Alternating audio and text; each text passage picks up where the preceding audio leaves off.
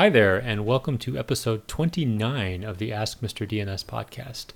I am your co host, Matt Larson, along with. Cricket Liu. Well, nice to be back. It is. I think we need to just not talk about the infrequency of our podcasting and previous promises we've made or haven't made, and just just press on right That's into right. questions. We need to so. we we need to just uh, set an example and not talk about it. How's that sound? That's right. Maybe if we don't talk about it, it'll it'll it'll stop. Yeah. We'll it'll improve. So the mailbag. Let's see. Uh, I've got some. I actually have some real mail. no, I have it here. Remember? There it is. Okay. Right. Right. So who do we have? Who do we have? We have. Uh, well, let's call him Ismael because that's apparently who he is. Ismael Lezcano, right? Yeah. Now I have to stop you. Have you read Moby Dick? Have, no, I haven't. I haven't either. No, I, I, I'm ch- chastened to admit that I have not read Moby Dick. There's a lot of a lot of great literature I have not read. Somebody gave me the Brothers Karamazov. That's a And- tome.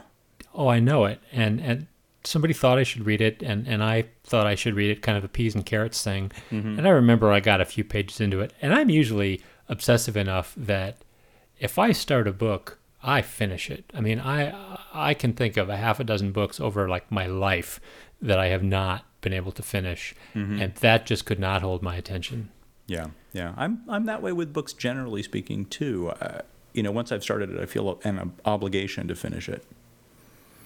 But uh, yeah, I haven't read The Brothers K. Well, I just read a book which is actually called The Brothers K over the summer. Um, it's not the Dostoevsky novel. It's just called The Brothers K. I think it was supposed to be pretty good. It was on his uh, summer reading list for his English class this year. Hmm. Should we get back to Ismael's question? Yes. All right. He says, I'd first like to thank you for answering my question way back in episode 12. I learned quite a bit.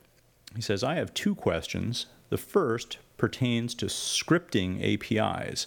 I'm a great lover of the Perl NetDNS module.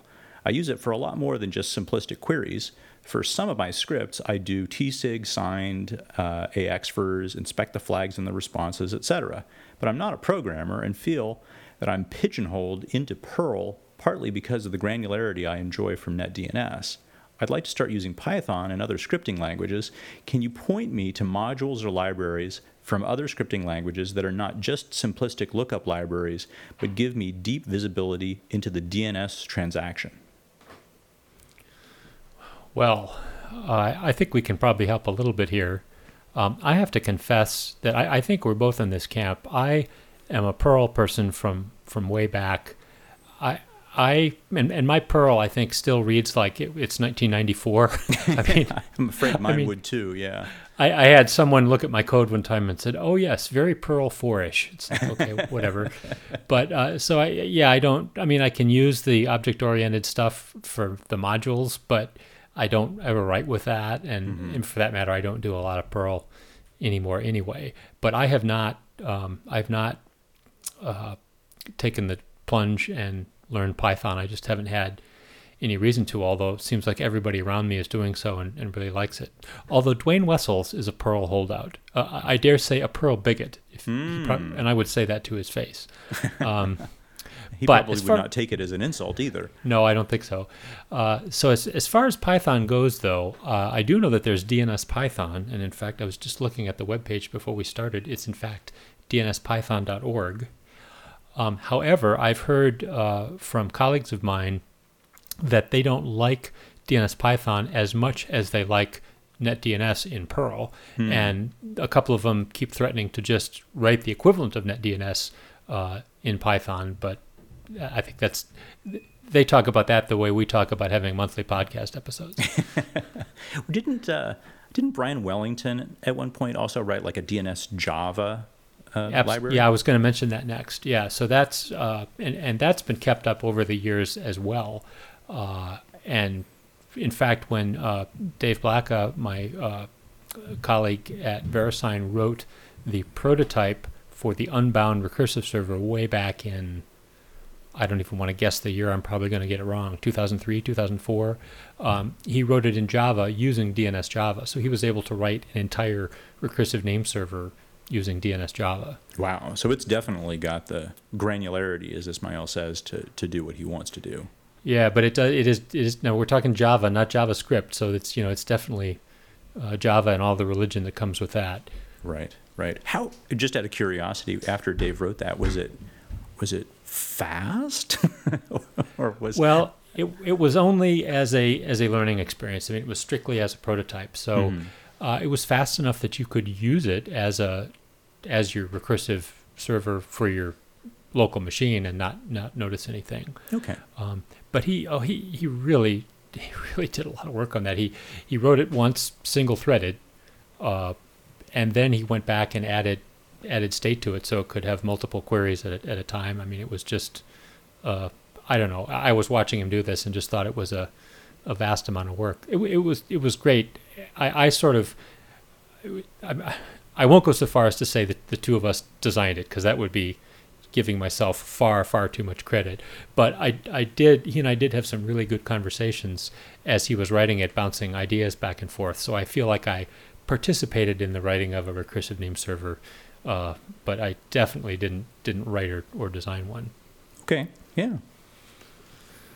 So one one kind of clever thing that we I, I think it was clever that we came up with was the idea of uh, well I'm going to have to remember it. It was a specific cache implementation where we didn't cache whole answers, but we cached like pointers to resource record sets. So I think we ca- did, the cache held the structure of an answer, but you were allowed to update particular resource record sets if they got updated as the server went about its business. Hmm. So you could sort of assemble answers from RR sets then? Just grab this RR set and that one and then shove them into the, the response packet? Yes, but like not quite as naive as just having a big bucket of, of cache and, and yank stuff out, uh, Mhm. like say bind four or even to a certain extent bind eight did. Mhm. Um, I, I have a feeling I'm misremembering because that doesn't what I just described doesn't sound all, all that interesting. But I remember at the time we thought that we were so maybe it was just an optimization that it was better than caching entire responses uh, completely statically. Mhm. It was like a I think this was middle ground between uh, assembling a response completely uh, from whole cloth. In other words, like okay, it's time to I, I've got this answer cached. I'll, uh, I'll I'll look in my cache. I'll find the answer. Now let me look for other stuff that goes with it and assemble it. That that would be the one extreme. Uh, the extreme other end would be you just completely store the response that you got from the authoritative server and you just replay it when somebody asks you. Yeah. And and then the middle ground is what we came up with, where you store sort of the the prototype of the answer, but then it's it's really as you say pointers to, or I guess I said that it's pointers to the different uh, resource record sets so that stuff could be updated. Hmm. Interesting. Dave's probably, if he even still listens, he's driven off the road and is pounding his steering wheel in rage. You'll hear from him. Oh, I will. He's only, let's see, what, uh, three floors below me now in our shiny new building in Reston. Um, all right. I think that's all we can say about that one. Uh, okay, so Ismael has a second question here, and he's Mhm. talking about the difference between Bind and Microsoft. Um, he says he loves to hate Microsoft DNS whenever he can, and he's a confessed Unix bigot.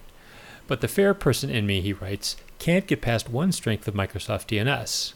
In Microsoft DNS, I can make whatever change I want and not worry about having to restart it. This Mhm. includes creating new zones. Why has this not yet been addressed in Bind?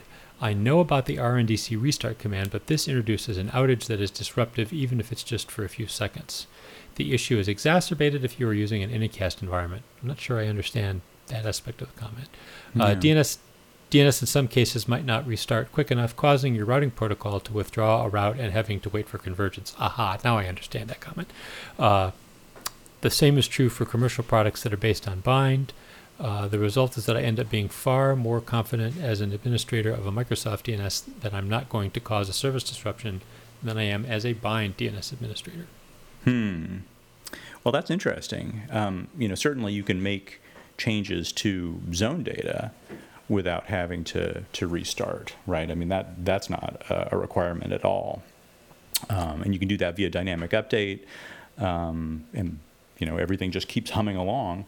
Or you can even, uh, if if you're still editing zone data files by hand, you can edit the zone data files and then reload. In fact, you can just reload individual zones, and that doesn't require the name server to stop stop responding. Um, the name server simply rereads the zone data file into memory.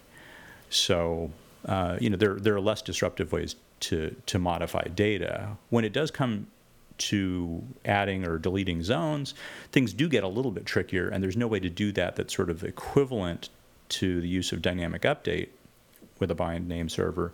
But you can, for example, add a new zone definition to a named.conf file or delete a zone definition from a, a named.conf file. And if I remember correctly, you use rndc reconfig to tell the name server to rescan uh, the named.conf file and deallocate uh, deleted zones or allocate for for new zones. And there again, I believe that doesn't uh, require a full restart. It, you know, your name server should keep responding, and it should in fact maintain its cache. So that's a pretty good alternative. Um, you know, as as far as why didn't bind uh, implement a mechanism for dynamically uh, provisioning new zones or, or deprovisioning new zones. Um, I suppose the ISC might argue that there's no standard for doing that. Um, Bind is supposed to be a reference implementation of a DNS server, and the IETF has never come up with a standard way of, of uh, allocating or deallocating um, zones.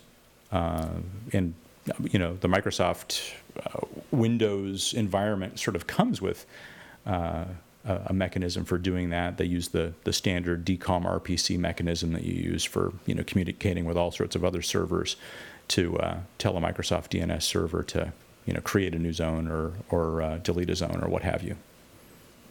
Yeah, that I don't disagree with any of that. Uh, uh well, I had a comment and it's it's gone. Oh, the, regarding your comment about the um, the standardizing of uh, protocol to add and delete zones, that gets kicked around in the IETF uh, every now and then. It's kind of cyclical; it keeps coming back, but nothing ever ever happens to it. It never gets any traction. Right. I think it. I think it's just not enough of a, a problem that anybody is feeling acutely enough to really dig into it and and and fix it and to find something. I think if uh, Ismael were to check out some of the information available on ISC's website about Bind 10, he might find some some interesting, relevant material. I don't remember uh, for sure, but I, I thought that Bind 10 was going to have some sort of a, a channel that you could use to do things like you know provision new zones. I think the uh, the the website is bind10.isc.org. All right. All right. Well, I guess we've got one more question, right? Yes. And this one is from William Brown. And William Brown says, How do we get major registrars to support adding DS records so we can start signing zones? As a public institution, it would be a nightmare to move all the domains we support to a different registrar. Well, Yes, DNSSEC support among registrars. Um, so if if you'll um, permit me to kind of give a, a, a, little bit of a, if not sales pitch, I, I guess, uh, talk about what VeriSign has done. We've um, really tried to encourage the registrars to add support for DNSSEC, and uh, we've done done done a lot in terms of tools and, and, and things the overall thinking is that you know we've spent a lot of time and resources to uh, add DNSSEC to .com and .net, and indeed it's a it's an overall uh, wonderful thing for DNS in particular and the internet uh, overall to have this this feature available. So we'd like people to actually use it. Mm-hmm. And so to that end, some of the stuff we've done, it's the uh, the EPP, the Extensible Provisioning Protocol that uh, is how the registrars communicate with registries, and that's not just to uh, VeriSign, but to other a lot of other uh, registries use use that protocol. It there's uh, there are extensions for DNSSEC uh, that uh, that we've added, and and we have a standard registrar uh, API in both for sure for sure Java. I have to be careful here. I'm not sure about specifics, but so you know the registrars have it, it's relatively straightforward to add that add that code. At least you know the client side stuff. Uh, they, they've got access to an API to do it. Um, you know, we, we've written some white papers. We've tried to make information available. So we've, you know, we, we've tried to make it as uh, as frictionless as possible, uh, and you've tried to encourage the, the registrars to do it. You know, I, I know at this point there there are uh, a lot of big registrars that have added support for uh, DNSSEC. It's it's not uh, it's not universal certainly. I mean that's why William's asking the question. Um, one thing VeriSign is not doing is you know we're not having any sort of DNSSEC compliance testing. Uh, Mhm. so so we don't have a list anywhere of, of which registrars are DNSSEC capable or not. You know we, we hear from them or hear from third parties that you know registrars have added support, but you know we don't. That's not something we track. We just didn't want to be in that in that business where you know one of the things we take really seriously is is not uh, favoring or uh, you know giving any any prefer- preferential treatment to one registrar over another. You know we're sort of like the the, the, the public utility, and you know we provide equal access to, to all registrars, and so we just didn't want to get into that business of saying, well, you've you've passed the test, and you know you can do DNSSEC, but you haven't, so you can't. You know we don't we don't do that. Right. That could turn out to be kind of a contentious business, I would imagine. You know, Right. somebody feeling they were unfairly singled out for doing, you know, implementing something in a slightly different way. Right. Yeah. The one there there is um, conformance testing when a registrar uh, comes online to begin with, but that's basically to show that you know they've they've written uh, software that's interoperable and isn't going to you know do anything anything bad on, on our end, and, and so that that's sort of a standard uh, standard suite. And once they do that, that's you know then they're off and running and they're they're in the in the pool with every other registrar. hmm So I'm not quite sure what else to what else to add add on that. I I, I guess uh, you know d- there are different registrars with different different business models. So um, you know you don't know what will happen, but you know you can always you can always talk to your registrar, contact them either phone or email, and, and, and ask them about it. You you know you you never know what what they'd say if you ask them. It's possible that they uh, that they're willing to do it. Uh, you know, sort of on a one-off basis, rather than uh, you know if they don't have a full-blown implementation up and running on their website for everybody. That's true, actually. You know, we at Infoblox uh, have a, a registrar. I won't name them, but um, they had not actually supported DNSSEC before, and uh, they were willing to, to make an exception for us and find a way to submit the, the DS record to the parent zone or DS records to the parent zones. So um, they did accommodate us. So that, that definitely does happen. Although, you know, I also I, I encourage uh, you know our listeners to to to be fairly forceful with their their registrars. You know, part of being a registrar is supporting DNSSEC today. I think so. You can you could justifiably be a little bit outraged and bully them a little bit. I guess. Well, I cannot condone the bullying of registrars, but but I will say that you know DNSSEC is is required for all the new GTLDs that are coming. Mm-hmm. So it's definitely clearly the way of the future, and it's it's something that um, is going to have to be supported going forward. So I I would think that um, any registrars that do any amount of uh, business sort of to, to, to consumers because you know they're as I said they're the different different business models and uh, but if uh, of the registrars that do you know accept customers from all over you know they're going to have to I think eventually probably find that they're going to need to implement DNSSEC just to deal with the new TLDs if not the .com and .net Yeah. Exactly. Wow. Well, I think There that's it it. for our mailbag, isn't it? We're kind of low. It is, yeah. We we really need to have everybody please send in your questions to Mr. DNS at ask-mrdns.com. It's the mailbag. We are scraping the bottom of the mailbag. There's yes. there's nothing left down there. Except maybe some very old stuff that we didn't answer and just timed out, as it were. Yeah. We don't want to go back and visit that. So what's uh what's happening with you? Anything anything exciting? I'm not particularly exciting. I'm off to um, I'm off to Cincinnati tomorrow, uh, bright and early out of SFO, and uh, I'm going to give a talk for one of our partners, uh, a company called Cadre, and uh, then after Cadre, I'm off to um, Manchester, New Hampshire, for uh, a day or so. Now, you and I, we've had the Cincinnati chili discussion, right?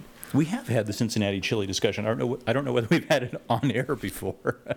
So it, it is. So my my in laws are uh, live in Cincinnati or, or Greater Cincinnati, and uh, so for those of our vast number of listeners who are not familiar with it, Cincinnati chili is this this incredibly local regional cuisine that is uh, it is almost in com uh, it almost as common in Cincinnati as say like McDonald's. Almost. There are not one, not two, but there are three competing uh, franchises of chili parlors that, that make this stuff, and there you cannot swing a cat in Cincinnati without finding one of these. Like, and so, so Cincinnati Skyline. What are the- Skyline is what are the other Skyline's two? the biggest, and Gold Star, and Empress. Empress. Empress, yeah. Okay. And right. so Cincinnati chili, for those you know not in the know, you have a bed of spaghetti, and then you have the chili itself, which is uh, not just ground beef, but like minced beef. It's like really finely ground beef with a, a bunch of spices. Like there's a lot of cinnamon in there. It, I- I'm sure if you could see the Hmm. recipe, uh, of course the recipe is like you know the formula for Coke. It's a carefully guarded secret. um, you know, I seriously, I think the Skyline folks, like only certain people know the the formula, and they have to come together uh, every now and then to make this, you know, massive batch of, of spice. That's what I've heard, anyway. It's like the it's, it's like the, the, the, the root zone, the DNS. Yeah, it's the- like the key signing the root zone. and uh, yeah, we, we need to have a, a, a chili a chili spice ceremony. Uh, no, so so then and this stuff ends up being um, really kind of soupy, like like I would say more soupy than say a sloppy Joe kind of Mm, kind of yeah. mixture. So then that that's the second layer, and then you add. Uh, well, see, okay, we have to get, get into the ways here. You can have three way, four way, and five way. Right. So three way would be if you just added uh, shredded cheddar cheese and you were done. So you'd, you'd add the pasta, the chili, and the cheese on top. You can add uh, onions and make it a four way, and then you can add uh, pinto beans on top of that and make it a five way. Mm-hmm. And I've actually had it, I think once, at least once, maybe twice. Um, and it's it's really not much like well, I think of chili. You know, when I think of chili, I think of Texas chili, chi- chili con carne. you know, beans and meat, and uh, you know, out here in California, I don't know whether other people do this. Sometimes you put a little sour cream on there. Um, but yeah, this is almost unrecognizable as, Right. as chili to me, anyway. No, I yeah, I, I agree, but it's it's good stuff. I don't know what I don't know what's in there. I I've had I've gone multiple days in a row when we've been visiting my in-laws to just you know you can have Skyline two days in a row, three days in a row. It's there's no law that says you can't do that. Well, and and you could go each time and you know have three way and then four way and then five way. You could sort of build up. That You way. could, right? and so they you'd have- really be eating a different dish each day. You would, and they have coney dogs as well. Oh, okay. You can get a do- hot dog with chili on it. Various various different ways. So so that's that's uh, that's Skyline chili or Cincinnati general Cincinnati chili in general and Skyline specifically. Hmm.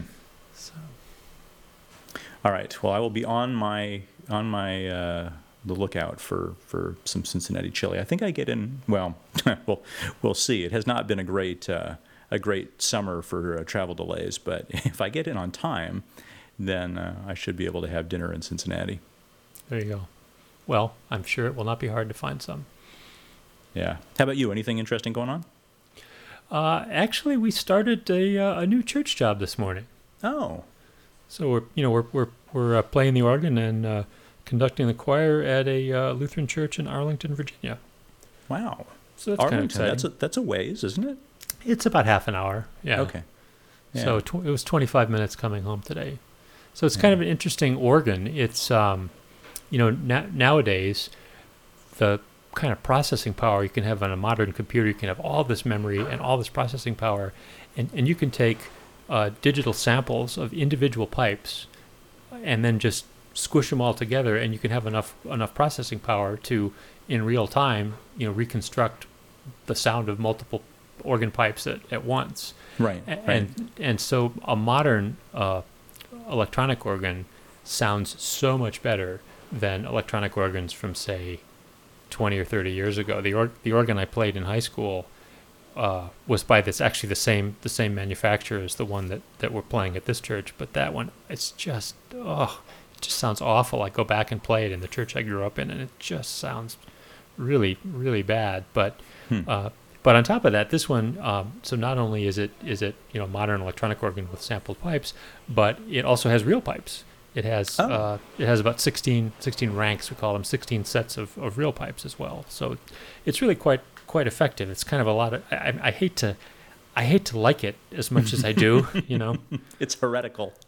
It, it is it is, but uh, then again, it's it's really it's quite satisfying and well put together. So it's a it's a complicated organ though. It's gonna take it's gonna take some while, some time to sort of get get my head around it. Well, I, I- I think I've mentioned to you that Walt's at uh, Bellarmine this year. Yes. So you know, I've I've gone to mass now. Okay. I think I've just gone to mass once. I, I'm I'm guessing it's not my only mass. It was nice. It was very nice. But, Do they have music? um, well, they have a choir. Yeah.